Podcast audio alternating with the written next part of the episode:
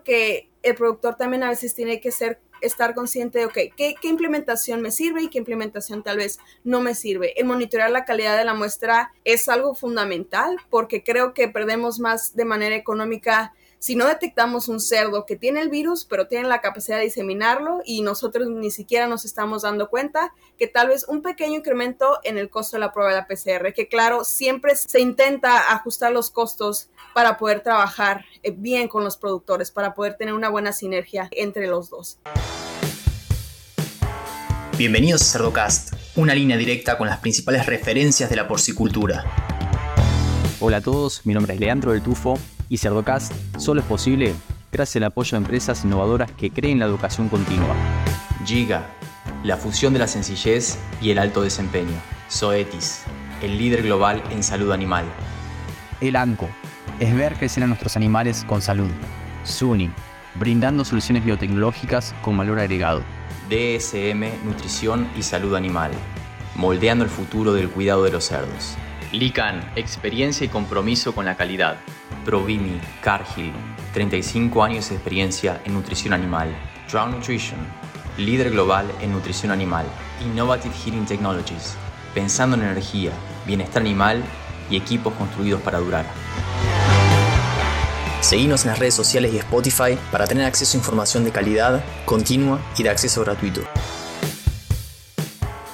Muy buenos días, mi nombre es Laura Batista y hoy voy a ser su anfitriona en uno de nuestros episodios de CerdoCast. El día de hoy contamos con la presencia de la doctora MBZ y también eh, maestra en ciencias, la doctora Berenice Nengía, que nos va a hablar acerca de la importancia del manejo de las muestras para el diagnóstico de PIRS mediante la técnica de la PCR. Berenice, muy buenos días, muchísimas gracias por aceptar nuestra invitación a uno de nuestros nuevos episodios de CerdoCast. Muy importante para nuestro auditorio, Berenice, que nos platiques tu, tu background uh, acerca de por qué que estudiaste medicina veterinaria. Por favor, comparte con nosotros esa experiencia. Muchas gracias, doctora Batista, y muchas gracias por la invitación. El por qué estudié medicina veterinaria es parte desde que estaba muy pequeña, siempre veía en la televisión documentales eh, orientados a las ciencias biológicas, entonces, pues siempre fue mi interés eh, estudiar algo relacionado con eso, ¿no? Pero creo que mi mayor interés fue los animales, sobre todo eh, la función celular, su fisiología, su patología. Claro que en ese entonces no estaba consciente de todas las áreas en las que se desarrollaba un médico veterinario, pero sabía que, que iba por, por ese camino, ¿no? Y bueno, mi hermana también es médico veterinario entonces, eh, ella es un año mayor que yo y yo veía ella como cómo trabajaba en sus clases de anatomía y de fisiología y todo lo que hacía y pues, bueno, me, me orienté a estudiar medicina veterinaria. En ese entonces no estaba orientada en, en cerdos 100%, pero durante mi carrera estuve alrededor de cuatro años asistiendo en el área de patología veterinaria con el doctor Ramón Molina. Entonces, eh, mi, mi principal objetivo era ser patólogo, estudiar las enfermedades. Sin embargo, en el último año de mi carrera, para mi trabajo de tesis, me empecé a adentrar en el mundo de la epidemiología veterinaria, en el diagnóstico de laboratorio. Y bueno, de nuevo, ahí no era específicamente en cerdos, justo eh, mi tema de tesis era investigar la seroprevalencia y el diagnóstico molecular de Borrelia burgdorferi, causante de la enfermedad de Lyme en caninos de una comunidad rural de, mi estado de Sonora. Creo que no mencioné que me gradué de médico veterinario zootecnista en el Instituto Tecnológico de Sonora, en Ciudad Obregón, Sonora, en México, en el 2019. Y un año después, en el 2020, trabajé como profesor eh, adjunto ahí. Y en 2021 se presentó la oportunidad de estudiar una maestría. Quería seguir mis estudios de posgrado orientados a la epidemiología, al diagnóstico de laboratorio y comentando con mi mentor, el doctor Ramón Molina, bueno, se dio o surgió esta oportunidad de estudiar una maestría aquí en Iowa State University y con el doctor Zimmerman y el doctor Jiménez Lirola como mis mentores. Y bueno, al ser Iowa el estado número uno productor de cerdos, mi enfoque ha estado 100% en, en la producción porcina. Y los trabajos que hemos estado realizando son orientados a la mejora de las técnicas diagnósticas, en este caso específicamente de la prueba de PCR, para el diagnóstico del virus del PIRS en diferentes muestras eh, de las especies porcinas. Y bueno, en específico en el uso, por ejemplo, de controles endógenos para monitorear la calidad de la muestra o en medir o cuantificar el efecto que tiene un mal manejo de la muestra en los resultados finales de la PCR para el virus del PIRS. Y recién me gradué de mi maestría en 2022, el diciembre del 2022, y ahorita me encuentro haciendo mi doctorado en ciencias de la población y salud animal dentro de la misma línea orientados al diagnóstico por PCR para el virus del PIRS. Excelente.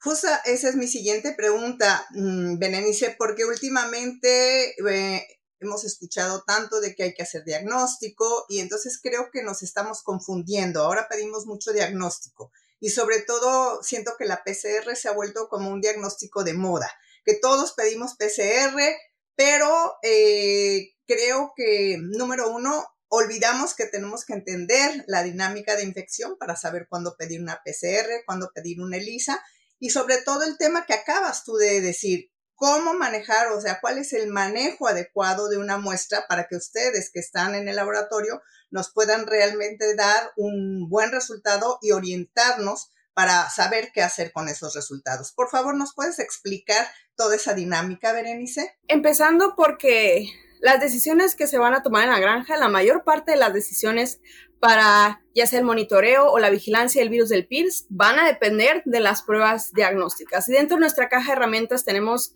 varias herramientas diagnósticas, pero vamos empezando en, por qué en el virus del PIRS, ¿no? Y creo que también es, el virus del PIRS es un tema de mucho debate. De hecho, aquí en los Estados Unidos es la principal enfermedad actualmente con impacto económico y bueno, sabemos que el problema con el virus del PIRS son esos cerdos que están persistentemente infectados, que tienen una infección crónica pero no muestran signos clínicos. Entonces esto demuestra un peligro porque pueden diseminar el virus a los demás animales si no nos damos cuenta. La PCR es muy útil para eso porque con esto podemos detectar esos cerdos que son portadores del virus. Y bueno, como no existe control universal o un plan universal para poder controlar el virus, por las diferentes variantes que existen hoy en día, por las poblaciones tan grandes de animales que tenemos o por incógnitas de transmisión del virus, pero independientemente de cuál sea el plan, si es erradicar el virus de la granja o si es convivir con el virus para generar inmunidad de ato, lo más valioso que vamos a tener son las pruebas diagnósticas, como la prueba de la PCR, como la prueba de ELISA y como el aislamiento viral, pero creo que también es muy importante saber para qué nos sirven cada tipo de muestras la, prueba de la PCR nos va a servir para decir si los ceros tienen el virus o no, y esto va a ser más fácil de detectarlo cuando están en el pico de infección. Por ejemplo, en la prueba de ELISA podemos saber animales que son o que han estado en contacto con el virus. Y bueno, ¿por qué son tan importantes las herramientas diagnósticas? Porque cualquiera que sea el plan, va a requerir que comprendamos forzosamente qué es lo que está pasando en esta granja y cómo está circulando el virus a nivel poblacional. Y dentro de las pruebas diagnósticas, la PCR es muy valiosa porque, de nuevo, nos va a decir si el cerdo está infectado o no, o bueno, si tiene el virus o no. Y la capacidad que tiene de, bueno, ahí nos vamos a dar cuenta si puede diseminar o no el virus, ¿no? Y la prueba de la PCR, como usted lo mencionó, doctor, es algo que se realiza todos los días, es una prueba rutinaria.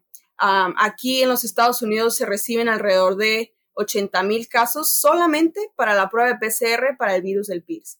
Y es algo que, que, va en aumento, ¿no? En, 2022 tuvimos alrededor de 87 mil casos. Esto es contando cinco laboratorios de diagnóstico veterinario, el de aquí de Iowa State University, el de la Universidad de Minnesota, el de la Universidad de Kansas, el de la Universidad de Dakota del Sur y el Laboratorio de Diagnóstico de Ohio. Entonces, hacer una prueba tan rutinaria y tan crítica para la toma de decisiones en granja es también vital que esta prueba sea precisa para nosotros poder confiar en los resultados de, la prueba de, la PCR. Berenice, tú acabas de mencionar un punto muy importante, la persistencia. Muchos olvidamos este punto, siempre creemos que nada más estamos buscando, como ya lo has dicho, el virus en el pico de infección. Explícanos un poco estas dos diferencias porque tendemos a a veces mismo ni siquiera pensar en que lo tengo que buscar en punto de cuando hay ese el pico de infección. ¿Cómo nos recomiendas tú que hagamos? Porque son dos maneras diferentes de buscarlo. Platícanos qué muestras tendríamos que enviarte a ti, en qué momento, cómo le hacemos para que realmente podamos tener un resultado adecuado y no, no tengamos, entre comillas, un falso negativo, por favor.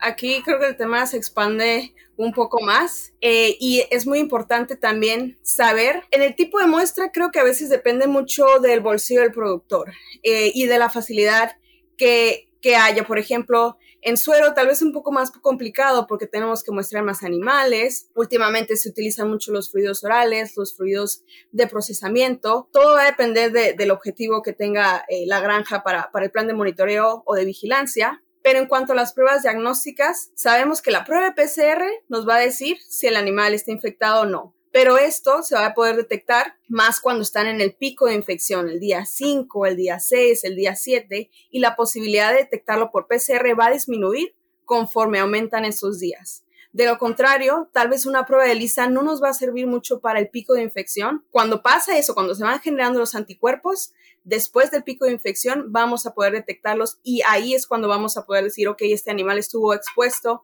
al, virus del PIRS y ahí es cuando tomamos decisiones dependiendo del plan de vigilancia. Y creo que, que también es muy importante por parte de los laboratorios de diagnóstico que se incluyan controles en las pruebas, porque por ejemplo en la prueba de la PCR también, independientemente del tipo de muestra, eh, el performance o, cómo salgan los resultados de la PCR va a depender mucho de cómo es que se manejan las muestras en, granja. Ese es un punto importante porque me imagino que recibes todo tipo de muestras en todo tipo de estado y eso, como bien lo dices, pues va a influir mucho en el resultado.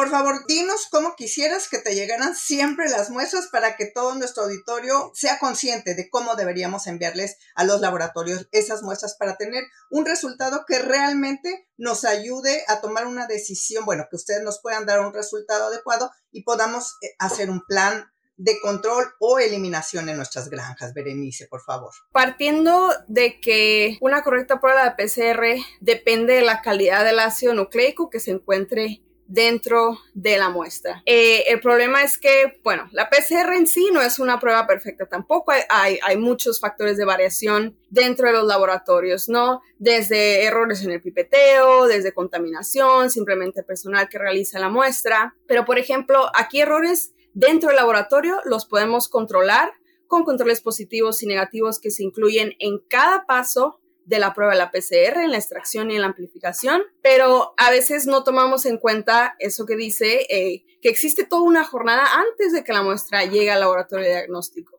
Desde el momento en el que se colecta en granja, se almacena generalmente a 4 grados centígrados si nuestro refrigerador está funcionando correctamente. Se transporta preferentemente o esperamos que con el suficiente gel refrigerante y de ahí pueden pasar varios días hasta que se manda a transporte y durante el transporte de la muestra llega al laboratorio de diagnóstico y bueno, ahí también se mantiene a 4 grados centígrados hasta que es testeada. Entonces, los controles con los que contamos hoy en día no cuentan o no tienen la capacidad de monitorear lo que sea que haya pasado antes. Y puede que la muestra se haya dejado afuera a temperatura ambiente, sea expuesto a ciclos de congelado y descongelado. Y bueno, todos esos factores pueden afectar la prueba de la PCR en lo que hemos estado trabajando es justo en eso, ¿no? En la cuantificación de qué tanto me debe preocupar en cómo manejo mi muestra para la detección del virus del PIRS específicamente. Y lo que hicimos fue un experimento donde tomamos muestras de fluidos orales y de suero y los expusimos a 4 grados centígrados, 10 grados, 20 grados y 30 grados centígrados. Y cuantificamos qué es lo que sucedió eh, en los resultados de la PCR para PIRS. Los cuantificamos cada 24 horas hasta por 7 días. Y también eh, cuantificamos lo que sucedía en hasta 5 ciclos de congelado y descongelado. ¿Qué fue lo que encontramos? Que el cómo se maneje la muestra va a depender del tipo de muestra que estamos utilizando. Por ejemplo, en suero vimos que si los, ah, si los guardamos a 4 grados centígrados, incluso hasta por 7 días, no hay ninguna alteración en los resultados finales de la PCR para PIRS, incluso si se guardan a 10 grados centígrados hasta por 7 días. Pero cuando se aumentan las temperaturas a 20 a 30 grados centígrados, en 20 grados centígrados vimos que perdíamos el 1% de la concentración original del virus del PIRS cada 24 horas. Y cuando los almacenábamos a 30, perdíamos hasta un 5% de la concentración original. Que esto puede parecer poco, pero por ejemplo, si tenemos una muestra con baja carga viral, tal vez en un cerdo que no esté en el pico de infección, el 5% es suficiente para poder perder la capacidad de detectar el virus del PIRS por PCR y tener un falso negativo. En cuanto a los ciclos de congelado y descongelado, en suero no vimos ningún efecto hasta en 15 ciclos de congelado y descongelado. ¿Qué quiere decir esto? Que si yo tengo muestras de suero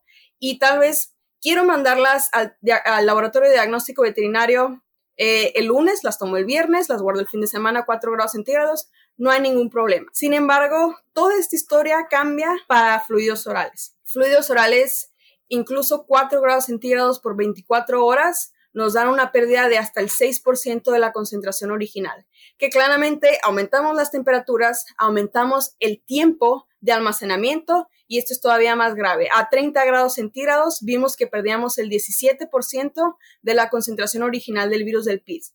Esto quiere decir que al tercer día es 17% cada 24 horas. Entonces, al tercer día ya perdemos 50% de la concentración viral del virus del PIRS. Entonces, es muy importante que, que, esto se maneje dependiendo del tipo de muestra. En fluidos orales, el ciclo de congelado y descongelado, incluso dos ciclos, afectó también la concentración del virus del PIRS perdiendo también un 5% de la concentración original. Entonces, creo que el mensaje con este estudio para veterinarios, productores y personal de laboratorio, porque todos manejamos muestra, es que en suero los intentemos mantener a temperaturas menores a 20 grados centígrados y en cuanto a fluidos orales, lo ideal en un mundo perfecto sería mantenerlos congelados si no se van a testear inmediatamente a menos 80. Sin embargo, a veces en granja sabemos que no, no se puede.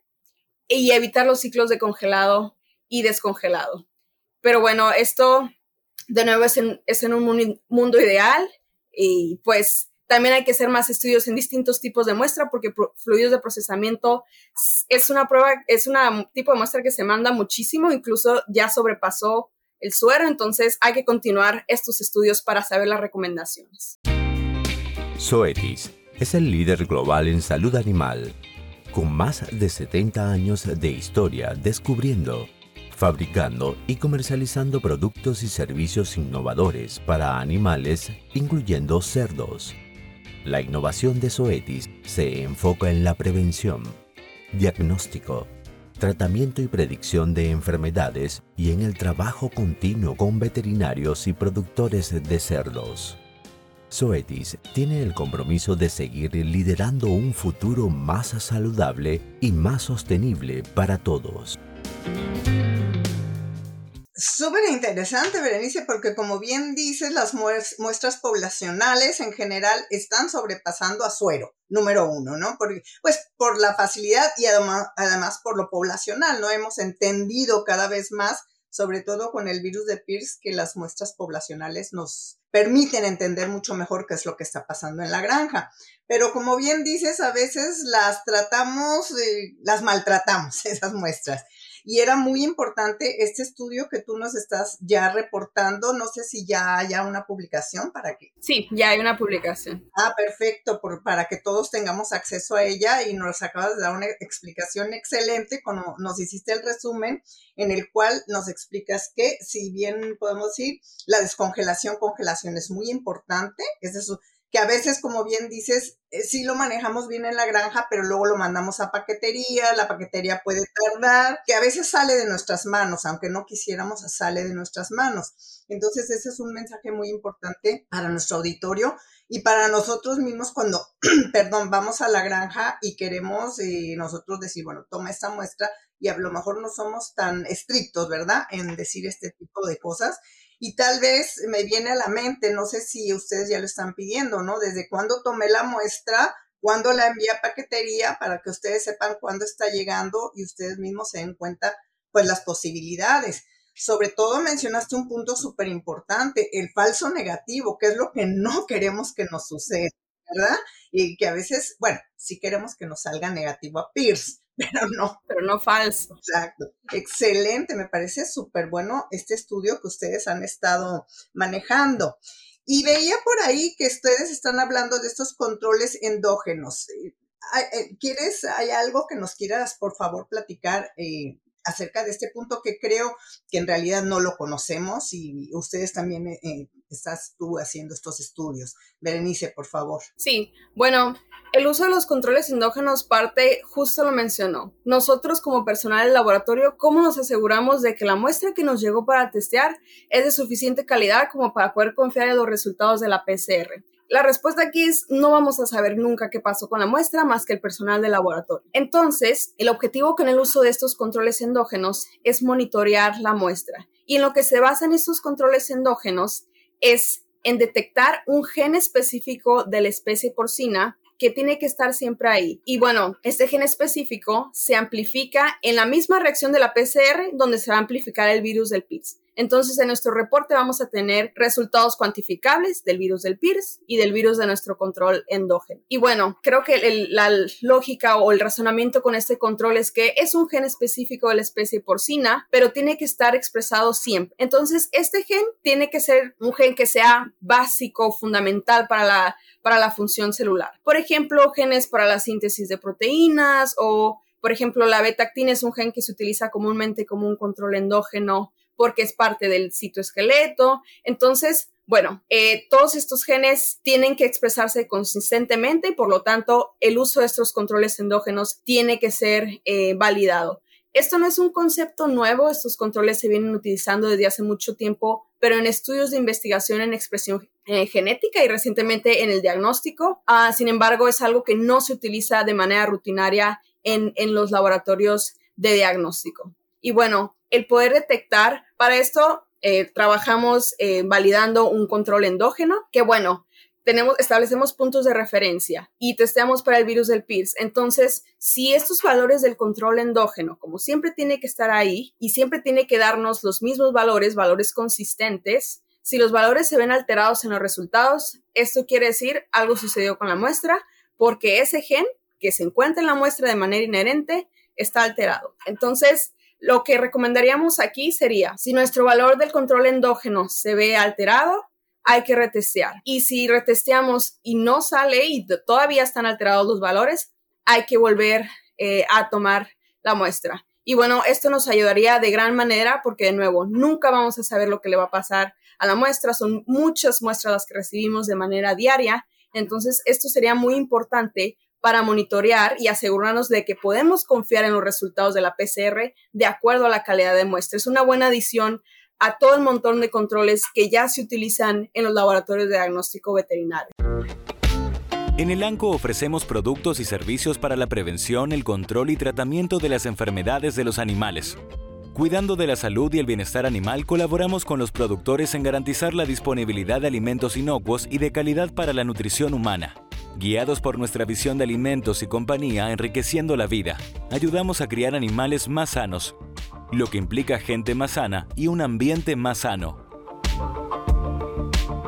O sea, esto puede ser desde que la muestra no sea de cerdo o de que hayan echado. Perdón, se, me pasó decir eso, que es bueno, tal vez si no es de cerdo, eso también lo podemos detectar porque no tendríamos valores. Y tenemos que detectarlo en cualquier muestra que sea proveniente de cerdo, suero, fluidos orales, fluidos de procesamiento, hisopados, tejidos, cualquier muestra de cerdo. Fíjate que el otro día nos sucedió una granja y la licenciada Vivi Luna, que tenemos un pequeño laboratorio en su granja, es una granja muy grande, nos platicó de todo esto y bueno, empezamos a rompernos la cabeza, pero gracias a esto que tú nos platicas del control endógeno, eh, ella súper bien porque nos dijo, es que no, no, algo está mal, algo está mal y gracias a eso, bueno, como estamos haciendo un trabajo muy interesante, pues yo dije, no, es que estamos usando demasiado desinfectante. Entonces yo dije, hasta estamos eh, matando a la muestra. Total, que hicimos un gran trabajo y ahora que nos explicas, eh, pues eh, concluimos finalmente que había algo que no estaba siendo claro gracias a ese control endógeno. La verdad es que sirven mucho, Berenice. No habíamos nosotros no hubiésemos caído, queríamos que saliera, bueno, estamos haciendo un proceso para negativizar una granja y hubiéramos bailado y estábamos muy contentos de decir, ya está negativa, ¿no? Pero ese control endógeno nos dijo, algo está pasando que no es lo correcto. Así que qué bueno que estén haciendo esos estudios porque nos, como bien dices tú, nos da seguridad, ¿verdad? Nos, nos permite asegurarnos que por lo que todo esto que tú nos estás explicando. Ahora, eh, una pregunta, esto es ahorita exclusivamente para el virus de Pierce, para la PCR de virus de Pierce. Estás enfocándote tus estudios y todo esto, pero me imagino que en el futuro se podrá eh, ya hacer para otras muestras, primero de cerdos, porque yo sé que tú, tú y tu grupo están enfocados a lo que es eh, trabajo con cerdos, ¿verdad? Sí, de hecho, ese control también es un control de una compañía, es comercial, pero también existen, por ejemplo, para el virus de PDB, para los coronavirus porcinos, existe hasta investigación en, en virus de aves, entonces es algo que se está expandiendo y claro, estos se pueden utilizar para distintos virus. Lo que aún no sucede es que aún no se implementan en los laboratorios de diagnóstico veterinario. Supongo yo que es algo relacionado con el costo y es un paso adicional también. Y bueno, aquí es cuando tenemos que poner las cosas en, en, una balanza, ¿no? Y creo que también por parte del productor muchas veces de esto depende de los costos, va a depender cuántas muestras vamos a mandar y con cuánta frecuencia la vamos a mandar. Pero creo que el productor también a veces tiene que ser estar consciente de, ok, ¿qué, implementación me sirve y qué implementación tal vez no me sirve. El monitorear la calidad de la muestra es algo fundamental porque creo que perdemos más de manera económica si no detectamos un cerdo que tiene el virus, pero tiene la capacidad de diseminarlo y nosotros ni siquiera nos estamos dando cuenta que tal vez un pequeño incremento en el costo de la prueba de la PCR, que claro, siempre se, se intenta ajustar los costos para poder trabajar eh, bien con los productores, para poder tener una buena sinergia eh, entre los dos. Pero sí, esto se puede expandir incluso a más especies y además enfermedades. Excelente. Bueno, estamos eh, ya llegando al final de nuestra entrevista y quería, bueno, entre tus conclusiones, dos, tres que quieras mandarle así bien importante al, a nuestro auditorio, cuál, si nos quieres mandar tres mensajes acerca de todo esto que están ustedes haciendo, que estás haciendo tú, ¿qué nos dirías, a ver, para que hagamos un buen diagnóstico de la PCR de Pierce, que fue el tema que hoy nos tocó platicar. Berenice, por favor. Creo que mis conclusiones es que todo esto, el correcto control del virus del Pierce, es un trabajo en equipo entre el personal de granja, el veterinario y los laboratorios de diagnóstico. En el personal de granja, el que toma la muestra tiene la responsabilidad de que sea manejada correctamente, de que se almacene, por ejemplo, tal vez en fluidos orales, no los podemos congelar a menos 80 hasta que lleguen, pero ok, a 4 grados centígrados, checar, monitorear que los refrigeradores estén funcionando correctamente y enviar la muestra lo más rápido posible.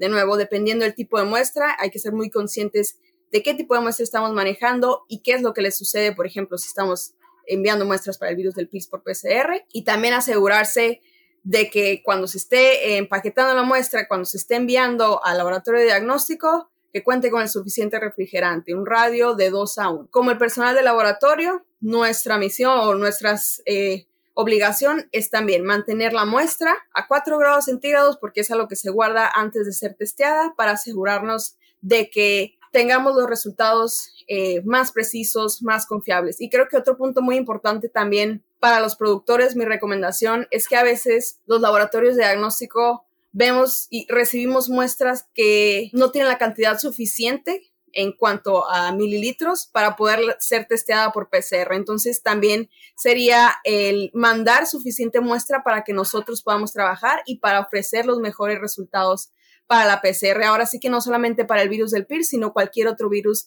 de importancia económica en, en Muchas gracias. Berenice, yo te hice una pregunta, unas preguntas antes de la entrevista y a mí me pareció muy de fuerza que tú me dijiste una cosa, porque muchos latinoamericanos, yo tuve la suerte también de poder estudiar en el extranjero, le tenemos mucho miedo a irnos y yo quiero que le mandes, porque me encantaron tus respuestas, que le mandes ese mensaje que me enviaste a mí a todos nuestros colegas, porque muchos se nos quedan por allá y no le quieren, no quieren ir, pero me gustó mucho tu respuesta. Por favor, compártela con nuestro auditorio, Berenice. Bueno, lo que le comentaba la doctora es que nosotros, creo que la mayoría de, de personas una vez que salimos, y más en el ámbito de la veterinaria, salimos muy motivados con seguir aprendiendo sobre un tema, por seguir continuando nuestros estudios, un posgrado tal vez, e incluso más cuando vemos los programas que existen en el extranjero, todos los ámbitos en los que nos podemos desarrollar, el poder utilizar las últimas tecnologías, pero es un miedo muy común que tenemos todos al salir